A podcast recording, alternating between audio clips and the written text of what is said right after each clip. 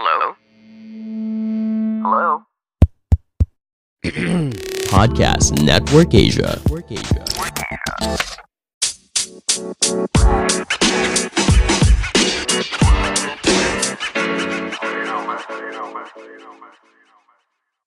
The Friday edition of the Class Clown podcast, the guest episode for this week is kicking off right now. Thank you again for joining me. My name is Chino Liao. How are you guys doing? How has your week gone? Was it hectic? Was it stressful? Was it happy? Did you have a great week?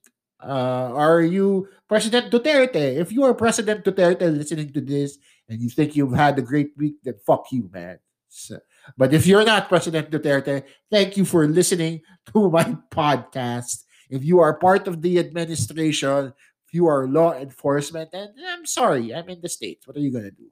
Uh, thank you for joining me this week. What a special episode we had today. Just as special as the episode from earlier this week. I hope you guys tuned into that because that really is an episode that is near and dear to me. I feel like I poured my heart out when it came when it came to cinema and and films and why I love it. And I hope I made all the sense in the world. But right now we are talking to Renee and Ali Sangalang. Ali Sangalang, who, for those of you that don't know, is one of the founders of Linya Linya, both the podcast and the brand. And he's actually somebody I've known for quite some time. Um, since 1987. De, joke lang. Baka may nakikinig dito na childhood friend siya. He actually used to do uh, stand up, and he I met him at some open mic and he's a friend of Victor Anastasio. Um, if you don't know Victor, what's wrong with you? Do you live under a rock? But they used to host a podcast together, and he also used to do stand up, and I believe that's where he got the idea from Linya from. I am not, not, not gonna take credit for Linya Linya. I'm just saying I, I saw those drawings before they were t-shirts, guys. Saw those drawings before they were t-shirts. But all I'm trying to get at here is I was watching Ali's social media, uh, as one does, you know, when you stalk somebody. And I found out that his dad is actually a seventh Dan black belt. His dad is a seventh Dan black belt, which is so interesting to me because in the world that we live in today, filled with Cobra Kai's and Mortal Kombat's, you know, to know somebody who is a true blue bona fide karate master is just very cool. And I got to talk to somebody who actually knows his stuff. He taught me about the history, the history of karate, and how he uses karate not just as a physical form of exercise, but as a, as a spiritual form of exercise as well. He also talks about how he's used karate to rule over his everyday life where it's taken him, what it's shown to him. And Ali talks about how it's affected their relationship as father and son. It's a very thoughtful, very insightful episode of the podcast that I hope you actually enjoy. So, without further ado, I will shut up. Let's jump right into the guests with Renee and Ali Sangalang.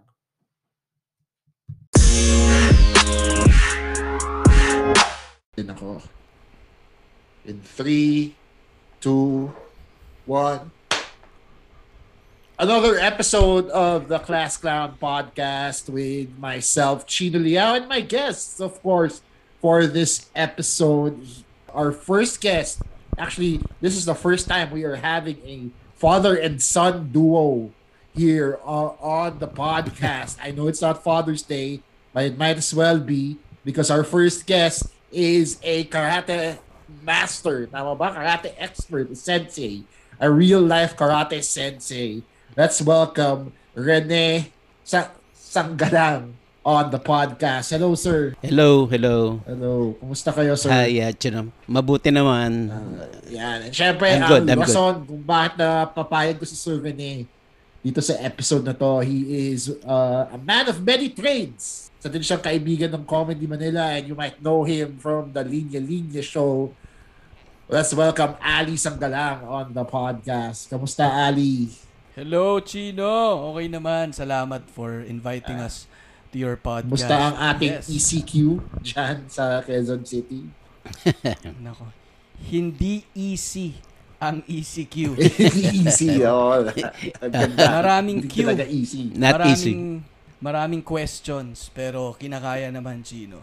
Oh, Nilalabanan natin. Alright. Yan kaya ako sa sila na-invite dito and I guess siguro napanood nyo na din sa sa YouTube sa or sa Facebook pala ni Ali, sa Instagram ni Ali na nagpo-post siya ng videos of his dad doing martial arts, di ba? Nakakatuwa lang kasi rare lang tayo makabeat ng actual real life martial arts expert kasi ako personally di, di siguro dahil sa upbringing ko sa sa TV ko lang siya nakikita eh, di ba? So, kayo, sir, gusto ko kayong tanungin, Sir Rene. Paano kayo napasok sa karate? And bakit yun naisip na aralin tong art form na? Ang interest ko niyan uh, started way back nung high school ako, about second year high school. So meron akong uh, a Chinese friend, ang pangalan niya Pilimontan, na na-inspire ako sa kanya kasi at the time nag-aaral na siya ng Kung Fu. Then uh, sinishare niya sa akin yung mga natutunan niya. So doon nagumpisa yung aking interest. So pagkatapos ng schooling noon, pumunta ako sa bahay nila, tinuturuan niya ako ng mga uh, some techniques ng Kung Fu. So doon nag-start yan. Then after that, lumabas na si Bruce Lee. So masyado ako na-influence ni Bruce Lee eh. Tsaka ni Chuck Norris. So that was uh, in the mid 60s. So, doon nung nag-start yung interest ko. So, way back, this was 1965 when I started, yeah, when I started to learn karate. That was more, mo- O- Okay, so, so- sorry sir, ma-interrupt lang kita. So, technically, hindi lang karate talaga ang expertise nyo. Tama ba ako? You're also versed sa kung fu. Tama ba? Hindi. Or konti lang? na-influence ako ng kung fu pero nag, nag nagpatuloy ako sa karate. Then at the same time nag naging ano rin ako nung nag-college ako. Nag-judo din ako. Member ako ng Mapua Judo Club for 10 years. Wow. Uh, for 10 years. uh. Wow. Okay. So, may anak ba kayong babae, sir? Kasi baka wala akong boyfriend yan. Meron naman naka, nakapasa naman yung nakapasa yung asawa. Kasi, Malaki- kung may maliligaw dyan, baka natakot na malaking pumasok ma- sa bahay niyo yan. Sir, dami niyo palang alam na martial arts eh. So, ikaw, Ah. Alan, Alam- alam sa na. mga inaral ng dad mo na judo, kung fu, karate, na-influensyahan ka ba niya na mag-aral din? Or Oo. Hanggang videos lang? Siyempre pare, ano yan, nakikita mo yan naturally. Pagka uwi niya dito, minsan nagpa-practice siya. Talaga malaki yung influence niya. Kaya sa aming magkakapatid, lahat kami ay walang natutuhang magkarate. Wala nagkarate sa amin. so, so, siguro natuto Kaya kami isa lang yung mga champion sa bahay namin, niyo. Pero hindi kami natuto nung art. Oh. kaya kaya pa siya lang yung champion sa bahay niyo, no? Kasi hindi kayo Oo. pumasa sa test niya. Oo, pare. Yun. Pero ano, siguro nung bata kami, may influence talaga. Lalo na yung kuya ko na mas matanda sa akin. Nung panahon na yun, pare, di ba Milo Best? So, ang sikat kasi talaga basketball Oo. eh. Yun yung hirap. No? Pero, Oo. kahit pa paano, ki- nakikilala na rin naman nun yung karate pati taekwondo eh. So, yung brother ko nagkarate siya. Pero yung ako, hindi talaga ako napasok sa kahit anong club na karate. So, hindi ko rin alam eh. Siguro, may mga ibang aspects ng influence ng dad ko na mas naman ako kesa yung karate. Right, right. Okay. So, Sir Rene, ngayon, diba, nasabi na din ni Ali na sumisikat na yung karate ngayon. Lalo na may Cobra Kai, di ba? Kung ewan ko kung na okay. series na yun. Yeah, oo. Um, yeah, dumami yes. ba yung interest ng karate ngayon kesa sa Ah, dati? Or parehas lang? Ah, actually naglay naglaylo eh. Pero nung lumabas yung Cobra Kai, medyo bumalik uli yung interest ng tao sa karate. So, malaki influence ng Cobra Kai na yun. Nung pinalabas yun. Mm. Oo. so, nakakuha ba kayo ng bagong students dyan? Or, teka lang, teka lang. Ano? May tumunog. Wait lang, sorry. Sige lang, Chino. Sorry, sorry. Yung TV eh. Nagkaon yung TV. Okay, so yun, sabi nyo nga sir, na, na, na dumami yung interest ng karate. Pero kayo ba, nagka-students kayo? Or may nag-inquire ba sa services nyo? Or, Uh, way back nung uh, nag-start ako, nagturo kami ron sa, sa ano, Philippine Merchant Marine Academy. This was uh, mid-60s. So for uh, three consecutive years, nagpupunta kami doon sa Philippine Merchant Marine Academy. Uh, nagtuturo kami ng karate at judo noon at the time.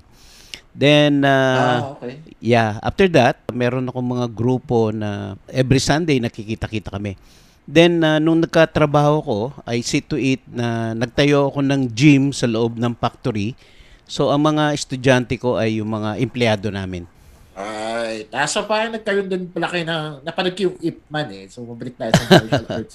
Yun lang yung basis ko eh. sa, sa martial arts eh. Di ba tinuruan din yung mga factor? Yeah, oh, movies, yeah, tama. So, ganun din yung nangyari Oo. sa inyo. Mm, Galing mm. din Grabe, pala. Chino, Galing ako, may, So, kayo, sir, mukha kayong physically fit person for your age, no? Um, masasabi nyo ba na ang karate ay ay useful form of exercise? Yeah, definitely. Kasi iba yung iba yung discipline na na nagawa ng karate especially sa sa body, body and spirit. So yan ang uh, fruit ng karate. So, so yung uh, healthy yung mind mo, Right. healthy yung body mo. Right. Right. So ikaw, Ali, di ba yun nga, sabi ng dad mo na discipline siya dahil sa karate, na impluensyahan ka ba dito? Like, may naturo mo siya sa'yo uh, with regards to that, na sa discipline? ah, wala. Hindi, biro lang. ano? ano? Meron, meron. Wala daw. More on, ano, Masabulero ko lang talaga. hindi, hindi. More on, nakikita ko kasi yung disiplina ng dad ko eh. So, hin nagmamanifest siya sa ibang bagay. Not necessarily sa karate mismo.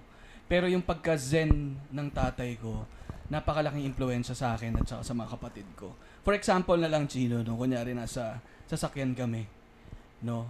Doon ang mag- nagmamanifest eh, na kapag ka- ma- ma- ah, traffic, maraming sumisingit. Nakikita ko doon kung gaano ka zen yung tatay ko pagdating sa sa mga sumisingit. Hindi siya nagagalit. Oo. Ah, talagang husa siya kapag ganon. Except nung isang beses na chinap niya yung leeg nung isa, tapos nasa ano pa eh, nasa ospital pa yung isa. Oo.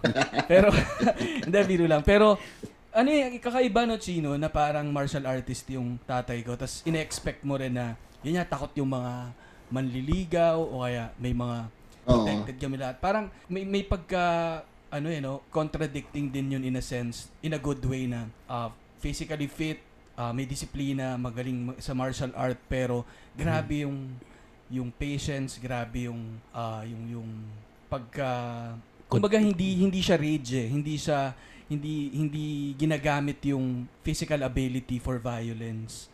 Pero pinapakita niya kung papaano po pwede kang maging fit at ready to defend yourself. And maging art talaga siya pero hindi mo siya i-apply sa masasamang Right. bagay basically. Yan. Oo, tama eh. Kasi parang hindi lang siya physical talaga eh. Hindi siya puro chop ka ng ganito or sipa ka ng ganyan, di ba? Parang may, may, yun yan, sabi mo, may zen aspect siya, di ba? Teaches you how to be focused, di ba? Paano ka mag- mag-concentrate sa mga bagay-bagay, di ba? Paano ka mag-maintain ng composure. So, nakaka-aliw din yung aspect na yan para sa akin eh. Kasi I've always seen na parang martial arts as just one thing na action movie. Sipain mo yung ganyan, Mm. tumbahin mo yung ganito, di ba? At sige, natututunan ko na may different aspects pa pala na lumalabas. So, kayo, as a father and son duo, dahil nga na pa-pandemic, di ba? And nag-video kayo. Uh, first of all, Ali, ikaw, paano mo naisip na videohan yung dad mo to do karate? Ah, tanong ta- tanong ko rin sa sarili ko 'yan, pare. Pero ano lang, nung gaya ng maraming bagay, no, ikaw bilang komedyante rin, na parang gaya ng ng maraming bagay, hindi mo na rin alam kung bakit. Basta ginagawa mo na lang. Ako, wala lang, na-inspire lang din ako sa dad ko kasi hanggang ngayon niya, no, 70 years old siya. Nagpa-practice pa rin siya nung kata niya. Tapos ginawa niya, kinonvert niya yung second floor namin to dojo, to a dojo. Para na talaga siyang ah, karate, ano tawag dito? Gym. Center or gym. So yun Ah, minsan kinukuhanan ko para lang din may reference siya. Para mapapakita ko sa kanya kung ano, kumusta na yung form niya. Kasi even nung bata ako, Chino, sumasama ako minsan sa dad ko sa, sa park. Tapos magpa-practice siya ng kata niya. Ah, ako yung okay. magbe-video. Tapos ah, papakita ko, eh, yun yung reference niya para nakikita niya kung maganda pa yung form niya or hindi. So halong ganun, halong naghahan- ah, gumagawa lang ako ng kalokohan, no? Parang tsaka ginagamit ko rin na parang bonding moment din namin na every 5 5 Oo. PM akit kami. Tas, Oo, kasi ang gandang bonding yun eh. Parang assistant ka ng dad mo, di ba? In a way, natutulungan mo siya, di ba? Tapos na-record mo, na archive mo yung mga moves na natuturo niya, di ba? So kayo, Sir Rene, dude, dahil pandemic, di ba? Alam na naman natin, nag-adapt tayo lahat sa mga bagay-bagay, di ba? So kayo ba as a practitioner of of martial arts, nag-adapt din ba kayo in a way to continue practicing karate? Or wala naman nagbago masyado? Hindi, yun, yun yung nag-drive sa akin na kasi I have more time now kaya I see to it na everyday nagpa-practice ako. Unlike before na if you have work, usually kasi natatapos ako, I, I'm working about 10 to 12 hours in a day eh.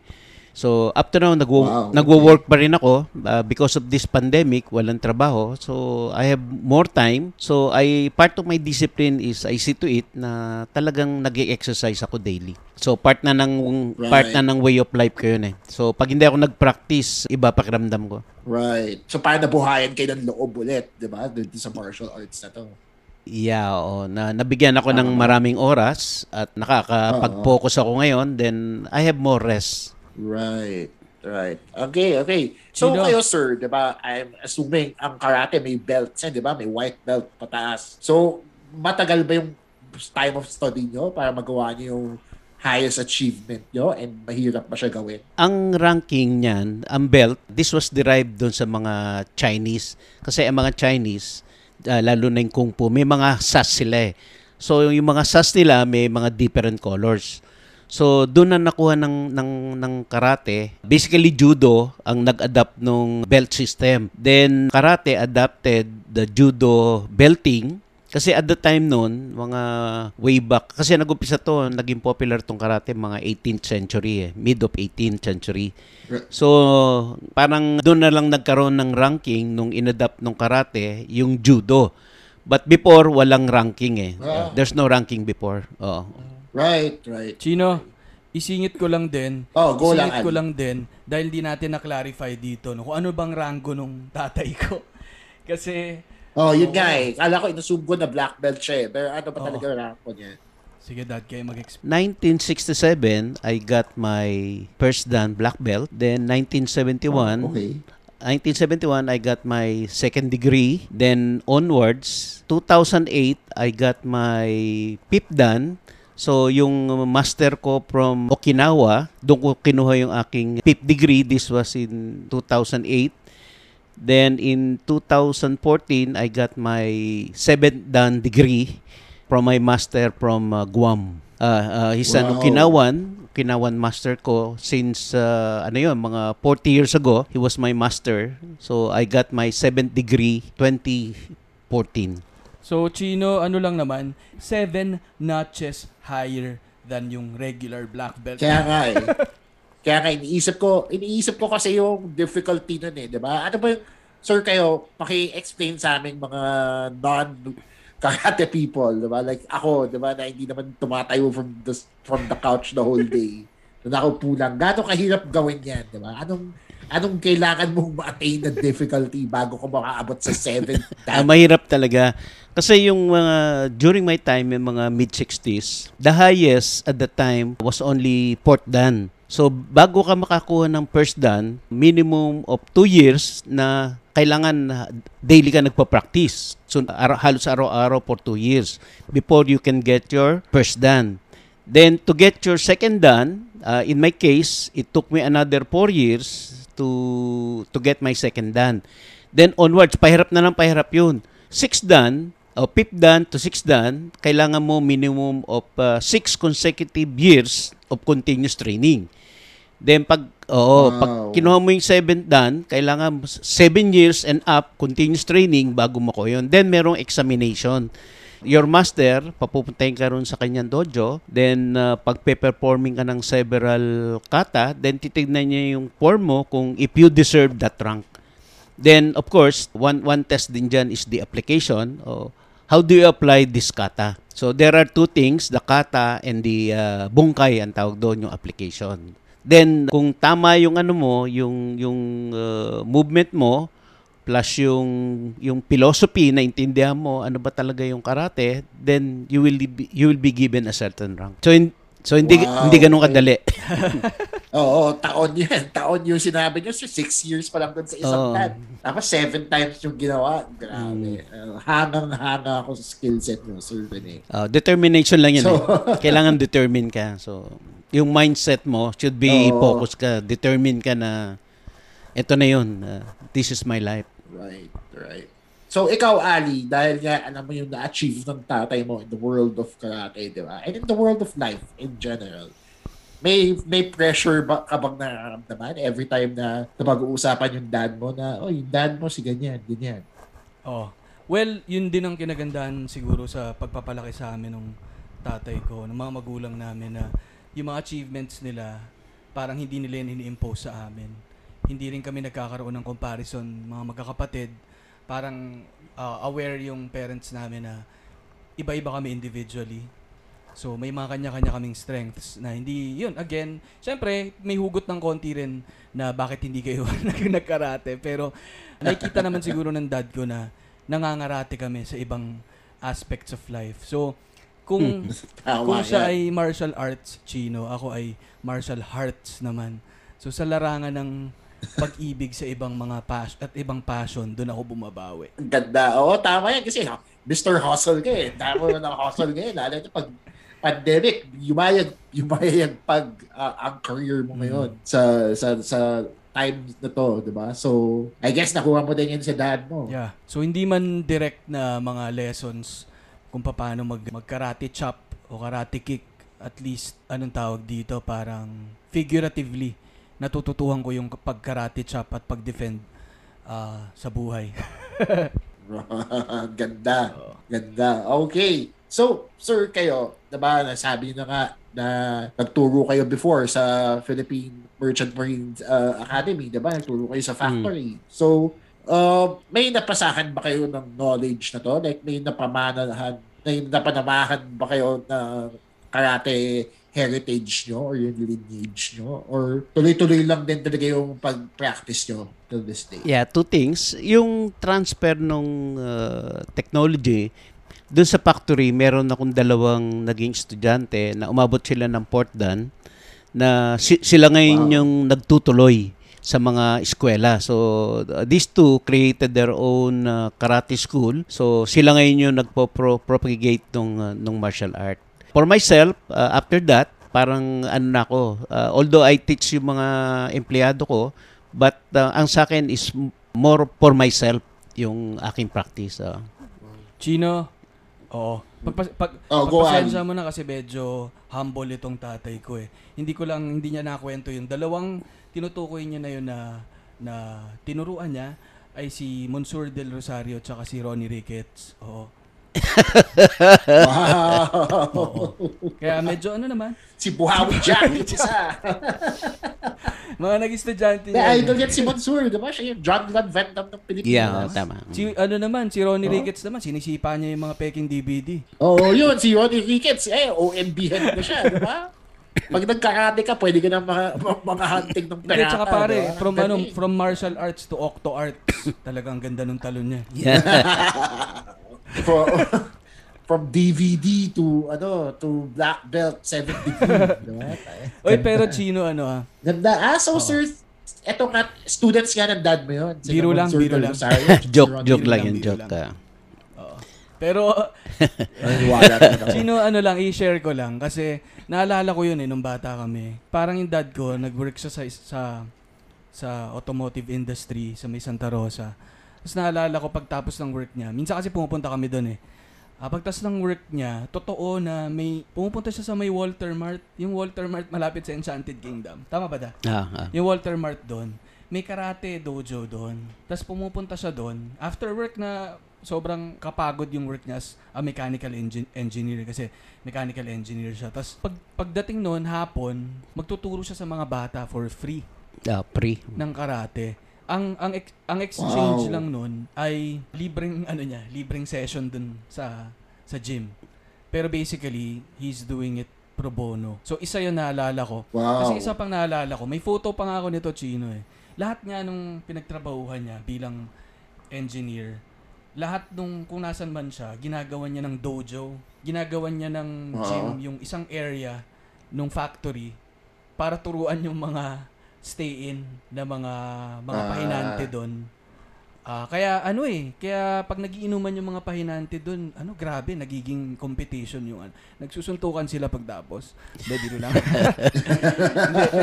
Nagiging Street Fighter sila natin sa loob eh. Oo. Hindi na alam, may fight lang. Pero ano, yun lang, ang point ko na witness ko yun. Nakita ko yung kung paano niya ginagawan talaga ng paraan na ma-transfer yung yung knowledge niya. Hindi man sa amin mga anak niya, pero dun sa mga ah, mga empleyado nila no sa mga Pinoy at yun nga nagko-compete Right. na yung mga yun sa iba't ibang competition din nagkaroon pa ng sariling school yeah Ang galing, ang galing, sir, no? Na-impress ako doon sa mga sinasabi ng anak nyo, no? Hindi ko alam kung hinanda niya ito para papugiin kayo, sir. Pero sobrang impressed ako sa mga na- na-achieve nyo today. Hindi kayo, na ito kinukwenta ni Ali. So, kayo, sir Rene, what makes you want to continue studying karate, teaching karate, di ba? Ano yung drive na nakukuha nyo? Saan kayo kumuhugot? Basically, uh, kinukontinue ko pa tong karate ko for uh, self-development, especially yung yung health.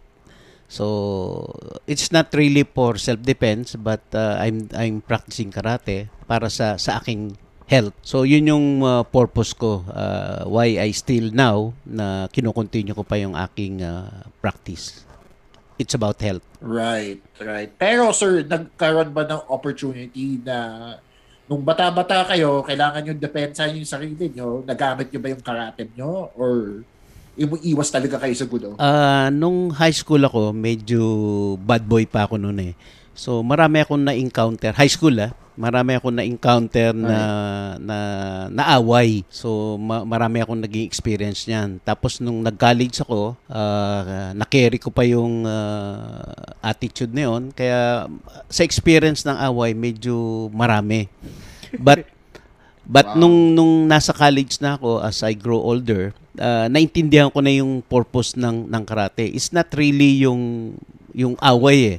But ang talagang uh, purpose namin ng karate is uh, how to become a better person. So ang ang uh, ano nga namin no, paano mo ma-avoid yung danger. So ito yung aming definition ng uh, self-defense. How to avoid danger.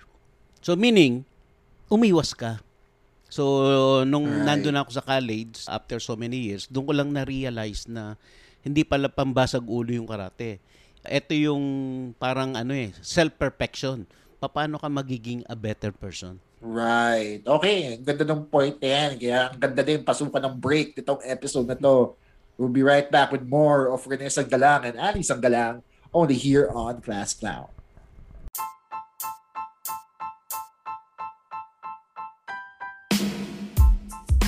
Let's take a break from all the karate action. and Allow me to tell you more about the ways you can help the podcast out with some of our affiliate links. That's right. It's advertising time.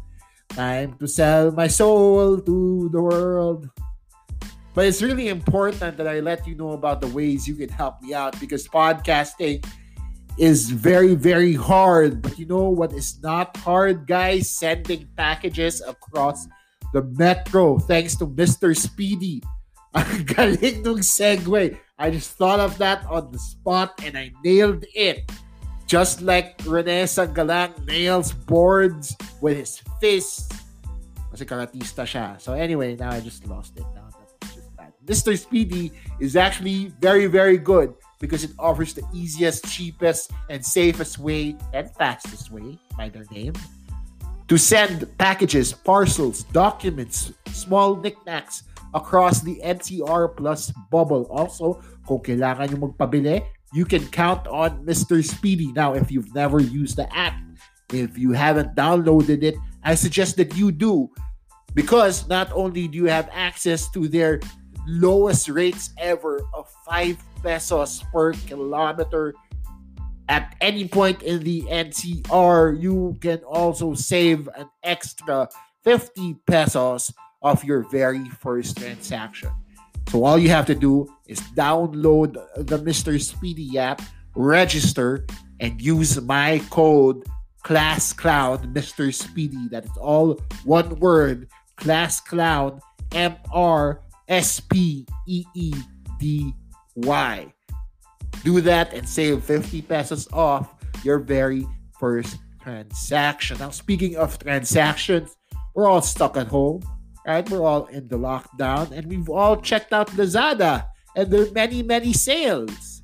There are many, many deals. I know for a fact that you can buy anything on Lazada, anything at all. This mic that I'm using is from Lazada. The headphones in my ears, they're from Lazada. The clothes on my back are not from Lazada because I am a very fat man. But everything else that I own is from Lazada.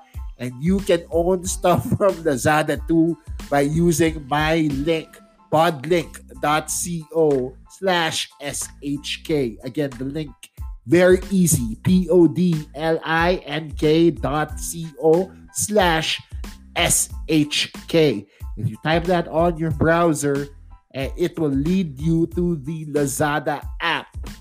Please use the app, add to cart, and for every successful checkout, I get a little small commission at no extra cost to you. Again, the link is podlink.co slash SHK. Now back to more of the podcast goodness about karate with my guest Ali Sangalang and Rene Sangalang.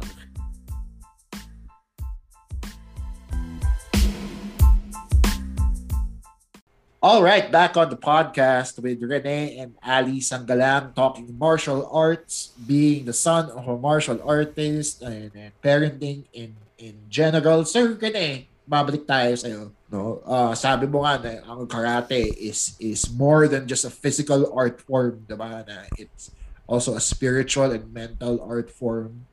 So, na-apply niyo ba yung concepts nito sa iba't ibang bagay sa life nyo? Yeah, oo. Very, uh, yung number one dyan, yung pasensya eh.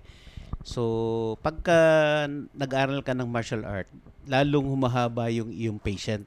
So, ito yung isa sa mga teaching namin eh, na paano ka maging, uh, yung self-control. So, ito yung gamit na gamit ko. Uh, na-mention nga ni Ali na, kunyari, sa traffic, cool na cool ako diyan. Hindi hindi madaling uminit ang ulo ko. So lagi ko nga pinagsasabihan yung mga bata, "Oh, cool lang, cool, cool. Huwag mong patulan. Uh, relax ka lang. Uh, let it go." Parang ganoon. So, yan yung mga benefit na uh, nakuha ko sa sa karate. Second is yung respect. So dito kasi when once you enter the dojo, merong et- etiquette eh. So you have to bow, then you have to greet yung mga senior sa'yo, the master, the sensei, and so on.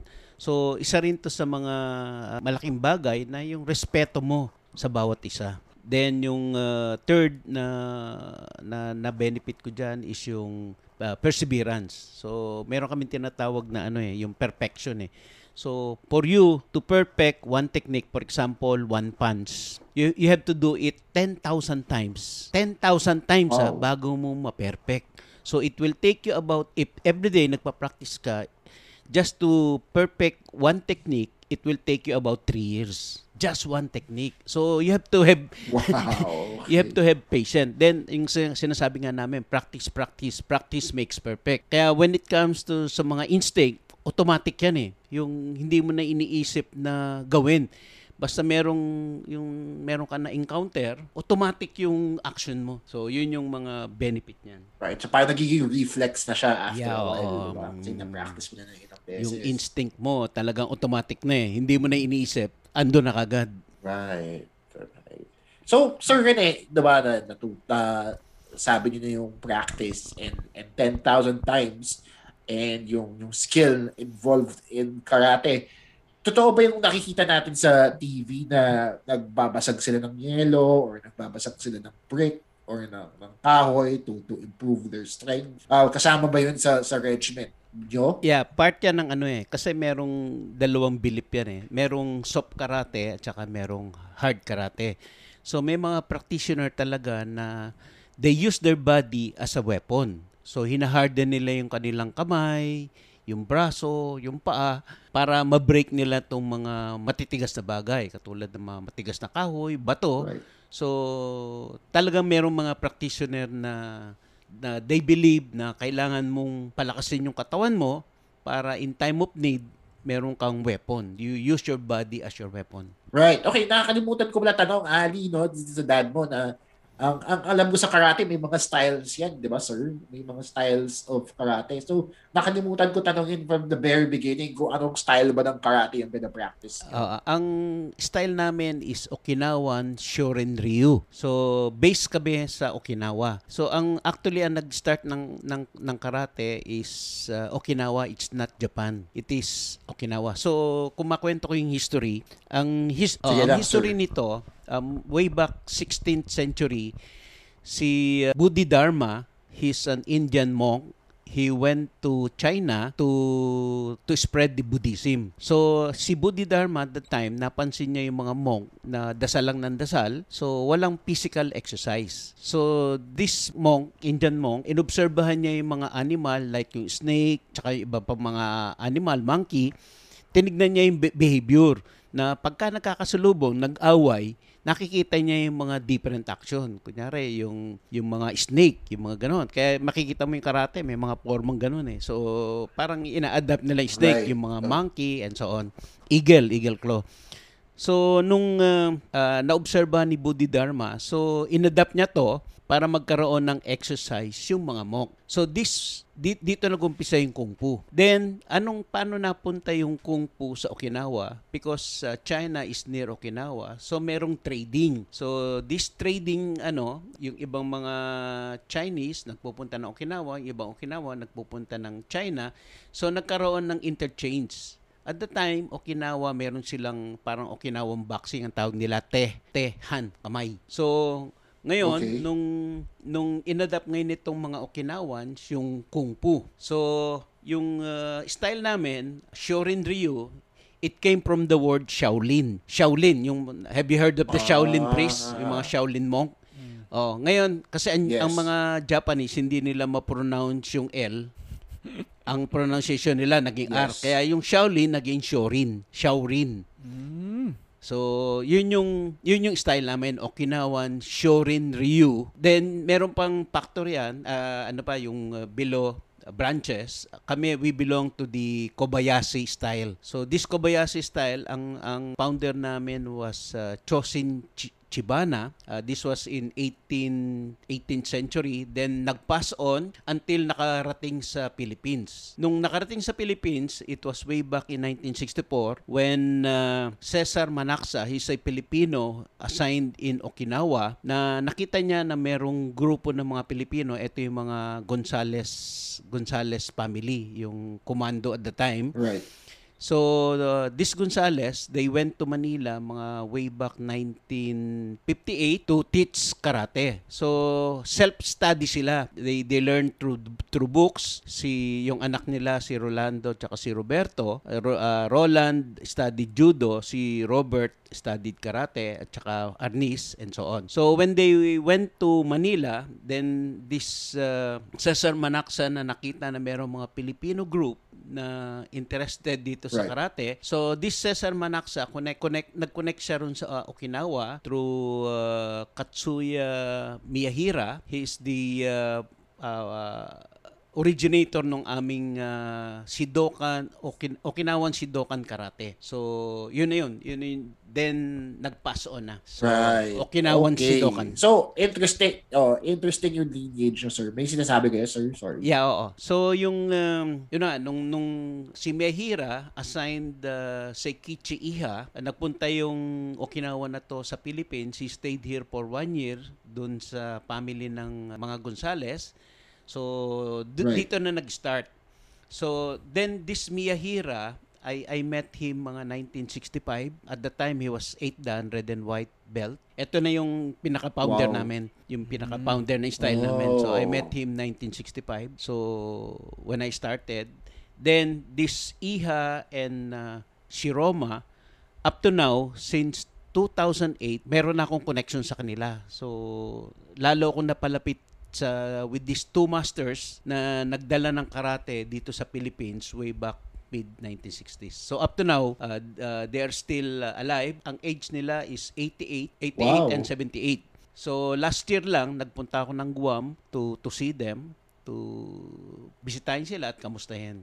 So meron pa Oo. rin akong No, constant communication with the master. Right. Ah, so nagpa-practice pa rin Yeah, sila. oo, Marian? very- So, at, at their yeah, oh, very active pa sila at age of 88. Active Wow. pa. Wow. Iba talaga nagagawa ng Ah, karate. Yung isa, yung So- sinasabi mo, saan ako kumukuha ng inspiration?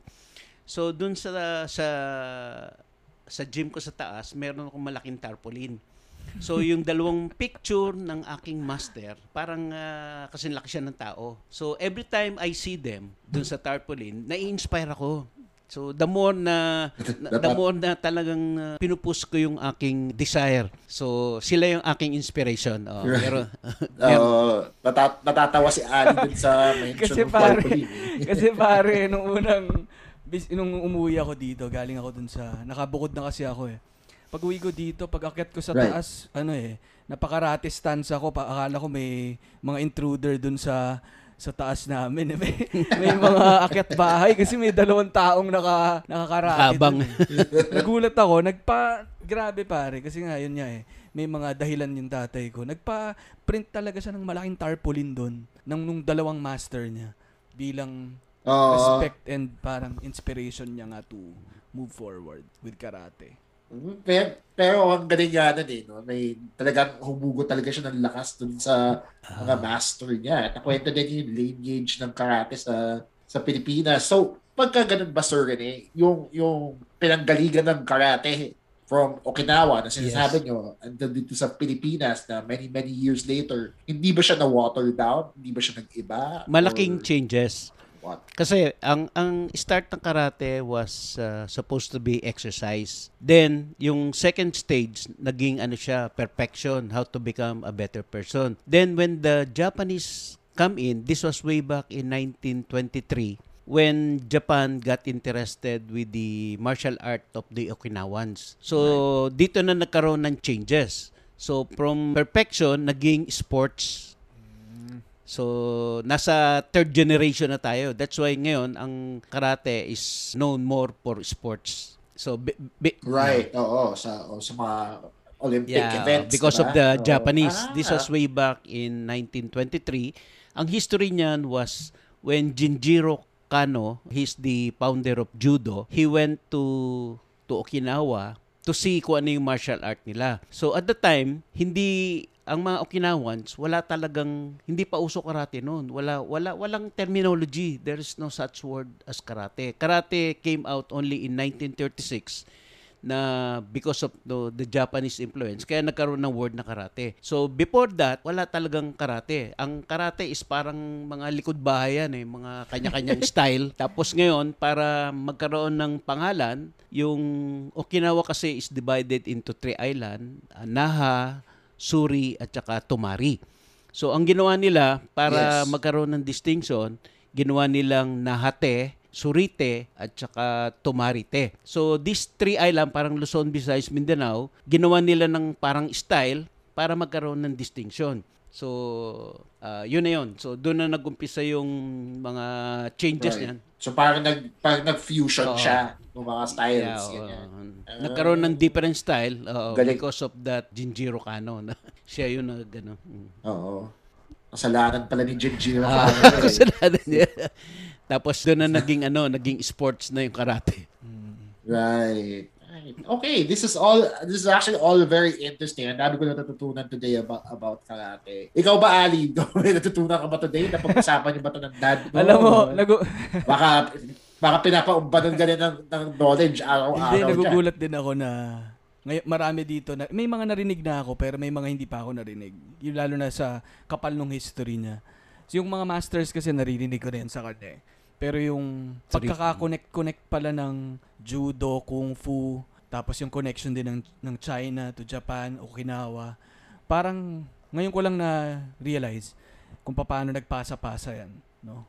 Kaya interesting din. Mag- maganda rin Right. kasi Chino no, sa Oo. mga nakikinig. Parang again, meron tayong perceived na parang parang knowledge about karate na ganito siya. Pero i- i- well in fact, ang kapal-kapal nung history niya. And maganda na malaman yung root nito para malaman mo rin yung essence nung martial art na to. Kaya nga eh, kaya nga eh. Kasi di ba alam natin yung karate from, from siguro movies, TV, di ba? From, from action stars, from sports, di ba? Tulad ng sinabi ni Sir Rene, yung mga Olympics, ganyan. So, parang ang, ang dami din pala, it's deeper than that, Mm. kumbaga. Yun, yun, yun na, nakukuha ko dito sa discussion natin na to eh. So kayo ba pag nanonood kayo, like, kayo Sir Rene, and ikaw Ali, para sa inyo din to, pag nanonood kayo ng mga sine na may martial arts, na-enjoy nyo pa ba siya? Or nasasabi niyo sa sarili nyo, ah, fake naman yan eh, or kaya naman ng tatay ko yan eh, di ba? Mas magaling tatay ko dyan. Kaya Yeah. Start tayo kay Sir Rene. Oo. Uh, medyo nawala ako. Sige, ako, ako muna, ako muna. Parang ako, nang napapansin ko, Chino, hindi ganun yung tatay ko. Hindi siya parang, pag nakita niya, ay, peke yan, huwag niyo na panoorin yan. O ano yan, hindi, o, hindi, parang hindi siya basag trip in that sense na alam niya naman kung ano yung tunay, pero hindi niya kailangang i-bash yung, yung mga nakikita niya. Na peke yan, huwag niyo anuhin. Pagka tinanong namin, pwede, gusto sasabihin niya. Pero hindi rin na yung na, kasi na, magiging nakakainis din yun, eh, no? Kung parang ano ka rin, parang lahat ng bagay, hindi, hindi, hindi yan totoo, ito yung totoo. So, natutuwa lang ako na in that sense na hindi niya naman, again, hindi imposing. Hindi niya, ano rin, parang may appreciation din siya sa mga nakikita niya. Kasi nakwento ko rin sa tatay ko, Chino, eh, parang as much as silang mga masters, silang mga may deep knowledge about karate, tayo naman, ako naman, ang, ang forte ko ay communication, marketing, no, media. So sinasabi ko rin sa kanya yung importance at yung essence of of marketing, of essence of mapakita to, ma-communicate ito sa general public. So, medyo na Oo. nagpapalitan din kami ng knowledge ng tatay ko na sinasabi ko sa kanya. Yung effect ng Cobra Kai, yung e- effect ng Karate Kid, yung effect ni Bruce Lee kahit ni Jackie Chan, 'di ba? Sino nga yung Pinoy na ano pare na Japanese na naging artista noon? Si Cynthia Luster, tsaka si Pi- Jackie Wu ba 'yun? Cynthia Laston. yung mga yun. Oo. So, ano naman, sinasabi ko na may benefit pa rin yun na ano eh, hindi naman pinapalabas yung mga movies na yan para turuan sila nung pinaka-history or pinaka-discipline pero more for entertainment pero at the same time napapakita pa rin naman yung ano eh nai-influence pa rin yung mga tao sa halaga nung I I mean at least nai-influence sila sa karate sa martial arts. So, magandang step na 'yon. Pero kung gusto mo pang mag 'di ba, dig deeper o deep dive dito, kailangan mo talagang pumasok doon as ano, sa disiplina na 'yan. Tama, tama yan. Ikaw, kayo Sir Rene, na-gather nyo na yung thoughts Ito yung nyo. mga misconception sa karate. So, ang essence ng karate is, meron kami tinatawag, there is no first strike in karate. What does it mean? Defensive kami, depends. We will use only this in case na wala wala ka nang magagawa. Kunyari, hindi ka na makaka-escape. So, unlike yung pinortray ng karate sa sa movie, iba. Yun yung misconception eh, 'di ba na karate pwede mong gamitin sa maraming tao. But actually, karate is designed to depend only on one person. Isang tao lang tapat. Hindi maraming tao. Hindi in real fight, kung marami ang kalaban mo, talaga mabubugbog ka. hindi totoo yung hindi totoo yung mga makikita mo sampo ang kalaban, baksa ka. Hindi totoo. Sa movie lang yun. But in reality, it's not true. So karate is designed on one-on-one encounter. And uh, yun nga yung essence is uh, there's no first attack in karate meaning hindi kami magmumove kunyari if we are uh, uh, one meter away na wala ka na escape then doon mo gamitin yung karate mo but kung malayo ka at pwede kang makaiwas, pwede kang tumakbo, tumakbo ka. Don't take the risk. So, yun yung totoong karate. So, yung mga sinasabi mong fake karate, fake talaga yun kasi hindi talaga yun ng yun ng hindi talaga yun ng design ng karate na kalaban maraming marami. So, it's really a fake. Pero masarap panoorin eh. one, Maganda one on panoorin one yan. Pero maganda nga panoorin. Tama, Ali. Maganda nga panoorin. Artistic diba? lang yan. Kasi escape Oo, din yun eh. lang. Oo. Tama. Okay. So, down to our last few questions lang for this episode uh, about karate. Uh, Sir Rene, is karate for everybody? Like, kaya ba siyang matutunan ng kahit anong age group, health level, etc.? Yeah, uh, karate is for everyone. Walang age level. Kahit na 70 ka na mag-start, okay lang yan. So, wala ring sex, ano yan, walang, walang preference. So, this is for everybody. So, depende lang sa purpose mo eh. Why will you study karate? Is it for health, for self-defense, or for what? So, kailangan clear yung mind mo na once na pumasok ka dito, ano ba talaga yung real purpose mo? But kung health lang yung purpose mo, okay. It's good. Walang walang age na inaano diyan. Walang sex. So it's for, it's for everybody. Right. Okay. So, ito, as as the last, Ali, may sinasabi ka? Sorry. Okay lang. Ah, okay, okay. Sige. Uh, so, as the final question of, of this episode, di ba? Why is it important to keep sports, martial arts, like karate alive, di ba? Ano yung ano yung importance niya sa ating culture ngayon lalo na ngayon digital lahat ng tao di ba hindi na sila nag-aaway sa internet na lang so ano yung purpose niya ngayon sa sa life natin Parang ang tingin ko sports parang balance yan eh, 'di ba? Kailangan balansehin mo yung buhay mo. You you work hard, you play hard. So siguro kaya dapat i-maintain natin yung sports para mabalanse yung buhay natin. Yeah. Right, right. Okay, thank you guys. Thank you Ali and Sir Rene sa inyong maikling oras for today. Thank you for sa pagpayag dito sa episode Thank you, to. Chino. Chino, may na- final ano naman din ako. Final words lang. Dahil bi- bilang Oh, go lang Ali. bilang Sige. hindi naman ako I mean I I allowed my father to ano no to discuss yung pagdating sa martial arts pero sa akin ako ay videographer lang naman dito sa sa kanyang pagma-martial arts ano pero siguro yung take isang takeaway ko rin na pwedeng ibigay sa mga listeners ng Class Clown ay it doesn't matter kung karate yan or arnis o planting or cooking, kung ano man yung activity ng parents nyo, ng tatay nyo, ng mga kapamilya nyo. Sa akin yung nagiging experience ko dito ay yung bonding ko with my dad na siguro yun din yung nangyari sa pandemic na ah, kahit na ang hirap-hirap ng sitwasyon nating lahat, lalo na sa mga pinakamahihirap, pero tayong mga stuck din dito sa bahay, ah naghanap tayo ng ibang paraan para um, to make sense of ano no itong buhay natin para sa akin Right.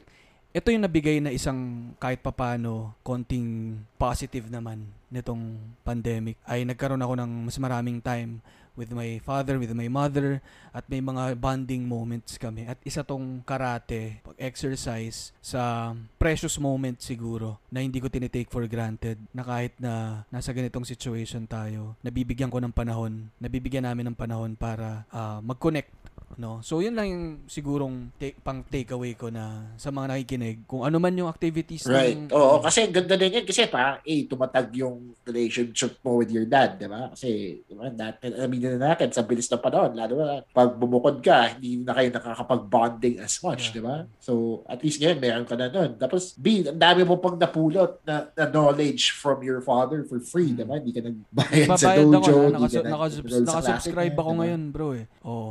Although ako lang ang subscriber, pero may bayad. Nainis nga ako eh. Hindi, biro lang. Hindi. Pero tama, Chino, I agree. Yun sa sinasabi mo. Parang may kanya-kanya tayong mga kasama ngayon sa bahay. And ito yung time siguro na mag, magpalitan ng knowledge and mag-bond, basically. Right. Yeah. Right. Okay, Ali, imbitahan mo naman yung mga listeners ko makinig sa podcast mo Oh. dahil alam ko naman listeners mo Oh, din yun. sila. So, well, ako una, salamat sa mga nakikinig ngayon dito sa Class Clown. Ang dami, natuwa ako dito sa interview ni Chino na hindi lang nakakatuwa, marami rin tayo natututuhan. No? So, good job kay Chino. Marami pa akong mga episodes dyan na gusto kong pakinggan pa ng mga previous episode ng Class Clown. Kaya good job sa'yo, bro. And Oy, salamat Oo, bro. sa Comedy Manila, no, miss na miss ko ng manood. Nanood din kami ng dad ko dati sa Comedy Manila sa Green Hills. So, so sana makanood na rin tayo ulit soon ng live. Soon, Yun. soon. Sa mga Oo. nakikinig naman din dito, try nyo rin yung Talinya Linya Show podcast. I might have uh, Chino Chino as guest uh, soon, no? Hindi, who knows, no? Pero sana uh, makinig din kayo noon. Marami ring may mga episodes din kami doon na interesting na hopefully may matutuhan din kayo. And may ilang sessions na rin kami doon with my dad. So kung gusto nyo pang nung ganitong type of conversation din, pwede nyo ring puntahan yon. Yun. Alright. Maraming maraming salamat kay Sir Rene and Ali Sanggala. Thank you, Thank Chino. you, Good luck. Chino. Okay. Thank you, everyone. Thank Ingat. you. Thank you, sir. Thank you, Ali.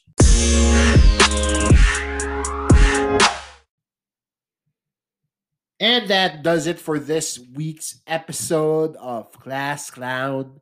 Thank you for tuning in, and thank you to my guests, father and son duo, Rene and Ali Sangala. I hope you guys learned a lot about karate and how it's more than just a martial art, how it's more than just breaking boards and kicking ass.